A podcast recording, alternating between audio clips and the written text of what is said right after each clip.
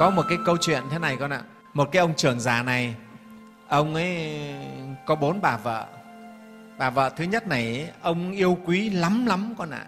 Đi đâu cũng cho bà đi theo, ăn cùng ăn, ngủ cùng ngủ, tất cả mọi việc. Đấy. Yêu quý cực kỳ, sát sạt luôn ạ. Đấy. Không rời nhau. Đấy. Nhá. Đấy là bà vợ thứ nhất.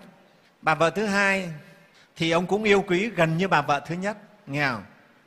Chăm chút đi đâu cũng là mang rồi vào, quý lắm. Đấy là bà vợ thứ hai. Bà vợ thứ ba, nghe không? Thì ông cũng yêu quý gần ngang với bà vợ thứ hai. Bà vợ thứ tư thì bà vợ này ông hắt hủi, chẳng quan tâm, chẳng ngó ngàng gì hết các con ạ. Không ngó ngàng một chút nào, không hề quan tâm, không hề ói, không cần biết luôn, coi như là bà không có mặt trong nhà mình. Không hiểu sao cái bà này là hầm mưu thế chứ. Đấy, rất hầm mưu. Ông không hề quan tâm đến bà vợ thứ tư này. Thế thì cái năm ấy là ông ấy ốm bệnh rất nặng, ông sắp chết các con ạ. Ông thều thào mới gọi cả bốn bà vợ mới đến nói: này các bà, bây giờ tôi thì chắc là không sống được lâu nữa, tôi chắc là phải chết rồi. Thầy thuốc nói là tôi không sống lâu nữa.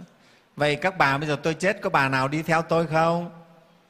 Bà nào đi theo tôi không?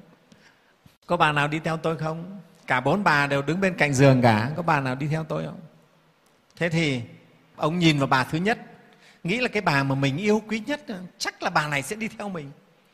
Đi đâu mình cũng cho bà đi, tất cả mọi cái, cái gì cũng cùng nhau hết, không rời một chút nào. Chắc là bà sẽ theo mình đấy. Ông ngước mắt nhìn bà với cái mắt rất là hy vọng. Nhưng bà bĩu môi bảo: ông thôi ông ạ, à, đúng là ông yêu tôi nhất thật đấy, nhưng mà tôi còn trẻ thế này, ông chết thì tôi phải đi lấy người khác chứ, ông chết thì tôi không thể theo ông được đâu nhé. Ừ. Ông không, tôi không đi theo ông được. Ừ. Không đi theo ông đâu nhé. Đấy, bà thứ nhất.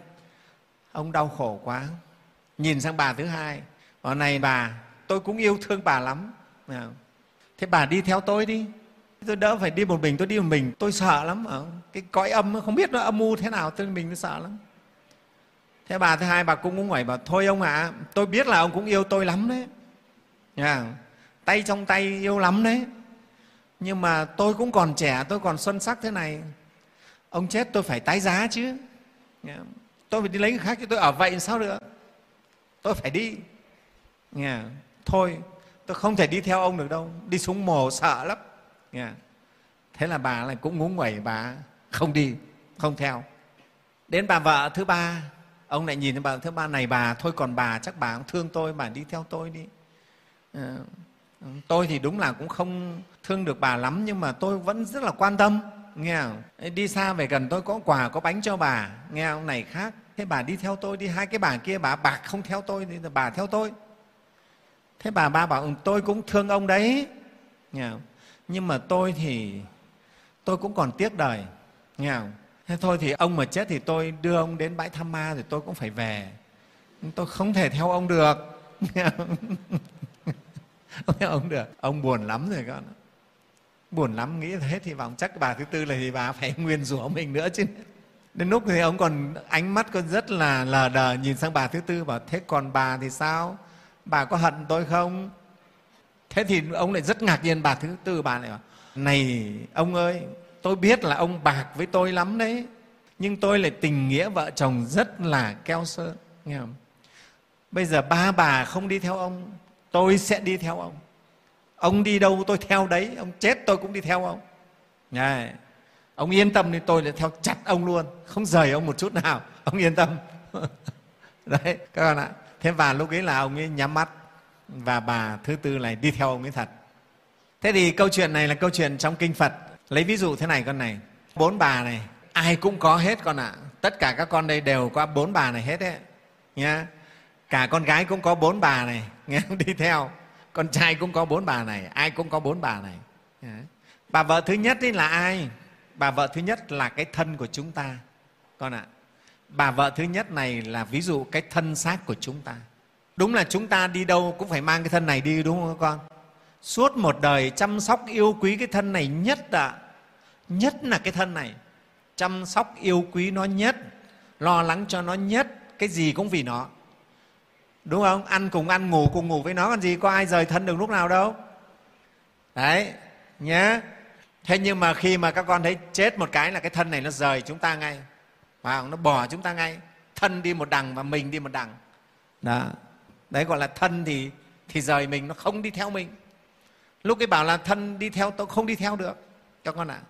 Cái thân vùi xuống đất, còn cái thần hồn của mình là đi nẻo khác, rời ngay. Cho nên đó, bà vợ thứ nhất bà bảo thôi tôi không thể theo ông được, mặc dù ông thương tôi thế, yêu tôi thế nhưng tôi không theo ông được đâu. Nha. Bà vợ thứ hai là ai hả các con? Bà vợ thứ hai đấy là tiền đút túi đấy các con ạ. À. Tiền, tiền bạc của cải. Các con có yêu tiền không? Có, rất yêu, yêu lắm lắm, nghe không? Đấy, như mấy bạn dưới kia kìa, rất là yêu, rất quý. Đi đâu không có tiền là khó khăn lắm, không, không đi được. Làm gì không có tiền, không, không được. Cho nên tiền là cái rất là yêu quý và gần như chúng ta không rời. Và chỉ mong làm sao có tiền đấy, bên cạnh. Đấy. Và tiền đã được nâng đến cái mức gọi là, là tiên là Phật, mà và là sức bật lò xo cái gì đấy, nhiều thứ lắm. Đấy, tiền đấy. Cái bà tiền này bây giờ có lẽ là cũng là đỉnh cao đấy, xã hội bây giờ vào cái bà này đỉnh cao, ai cũng rất nặng về bà ấy, nặng nề và yêu quý bà ấy như thế. Thế nhưng các con thấy sao? Khi mình chết thì bà tiền này bà có đi theo mình không? Không theo. Cùng nắm người ta vứt cho mấy đồng xu hay ngáng cái đồng xu vào cái miệng á. Nhưng mà vào miệng thì vào chứ mình cũng có dùng được bà đâu, bà cũng không theo mình. Cho nên ấy, bà lại bảo thế này, thôi thì tôi cũng còn xuân sắc ông ạ, à, ông chết tôi còn phải đi tái giá. Nghe không? Tái giá nghĩa là bà đi với người khác. Khi chúng ta sống thì đồng tiền nó ở với mình, của cái nó ở với mình. Ta chết một cái, tiền bạc ấy, của cái ấy sang tay người khác. Đúng không các con? Sang người khác ngay. sang người khác ngay và không ở với mình nữa. Tiền ấy có khi lại về cho vợ mình, con mình. Thế vợ mình nó chung thủy với mình thì nó cũng còn gọi là một tí, không có thì nó đi lấy ông khác, thế là tiền lại về ông khác. Đấy, cho nên tiền bạc nó bạc thế đấy con ạ, nó không chung tình với mình đâu. Nhắm mắt một cái là nó đi theo người khác ngay, nó chuyển sang tay người khác ngay. Đấy, các con thấy, thấy tiền bạc ở đời chưa? Nó thế đấy, nó như bà vợ thứ hai, bà đi tái giá ngay, nhất khoát bà không đi theo mình. Đó. Bà vợ thứ ba các con ạ, à, là ai? Ở đây Đức Phật ví bà vợ thứ ba là gì? Là thân bằng quyến thuộc của chúng ta. Những người bạn bè, những người anh em, cha mẹ anh em của chúng ta, đấy là bà vợ thứ ba đấy. Rất yêu thương chúng ta, rất quý chúng ta và chúng ta cũng rất yêu quý họ. Nghe không? Nhưng khi chúng ta mà chết ra đấy thì sao? Thì mọi người cũng đưa chúng ta ra đến nấm mồ rồi đi về thôi. Có ai mà đi theo mình được đâu. À, thân quyến của chúng ta đấy nha các con nha, thân quyến đấy chỉ à ơi khóc chúng ta một tí thôi, rồi đến ra đến nghĩa địa vùi xuống rồi cũng phải đi về chứ. Ai mà ngồi cùng nắm ngồi đến đêm đến tối thì cũng phải đi về, sợ ma mà đi về chứ, đúng không? Ai ngồi đấy mãi đâu. Đấy,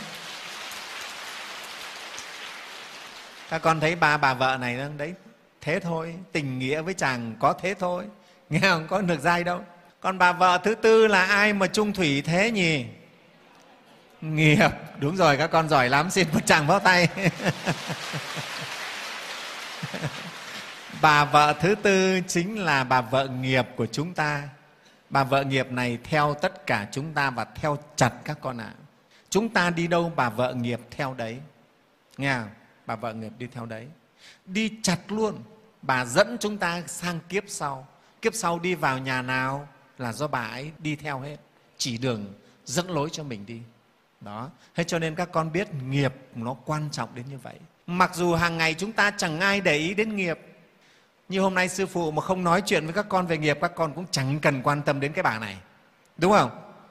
Kệ nó chứ làm gì phải để tâm nghiệp làm cái gì? Nghiệp cái gì? Lúc nào cũng nghiệp. Đâu cũng nói nghiệp.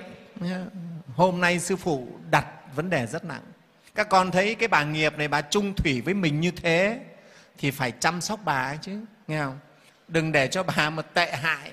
Bà tệ hại là bà đối xử với mình không ra gì, là mình khổ một đời, mà khổ muôn đời luôn á. Cho nên bây giờ từ hôm nay ý thức được có bà vợ thứ tư này rồi, tất cả đều biết có bà vợ nghiệp này nhá, thì các con phải quan tâm đến bà ấy đi, bắt đầu biết về bà ấy. Có cái bà nghiệp bà đi theo mình, phải lưu ý đến bà ấy. Mà lưu ý đến bà ấy tức là chúng ta phải nghĩ đến cái việc tu dưỡng rèn luyện các con ạ. Các con có tu dưỡng rèn luyện thì bà vợ nghiệp này bà mới được được tốt đẹp, bà ấy mới giúp các con tốt được nhé. Bà ấy là theo sát chúng ta luôn, nghe không? Thế cho nên hôm nay đấy, sư phụ rất mong tất cả đại chúng, tất cả các con quan tâm đến nghiệp của mình. Nghiệp ấy từ chính suy nghĩ của chúng ta mà ra, nghe không? Từ hành vi của chúng ta mà ra. Thân khẩu ý chúng ta tạo ra nghiệp, mà gốc là ở ý nghĩ của chúng ta. Các con phải làm sao mà giữ được cái ý của chúng ta cho nó tốt đẹp, cho nó trong sáng, thiện lành, thì các con sẽ tạo ra được những cái nghiệp tốt. Chúng ta tư duy, suy nghĩ chính là đang gieo hạt giống và đang tạo ra nghiệp đấy các con ạ. Hạt giống ấy sẽ lên cây, ra hoa và kết trái cho chúng ta. Cây ấy có cho hoa thơm, có cho chúng ta trái ngọt hay không là do hạt giống chúng ta gieo. Thì sư phụ rất mong các con biết nắn chỉnh cái nghiệp của mình và yêu thương đúng pháp với cái bà vợ nghiệp của mình để cho chúng ta được một cái, cái nghiệp tốt đẹp nhé.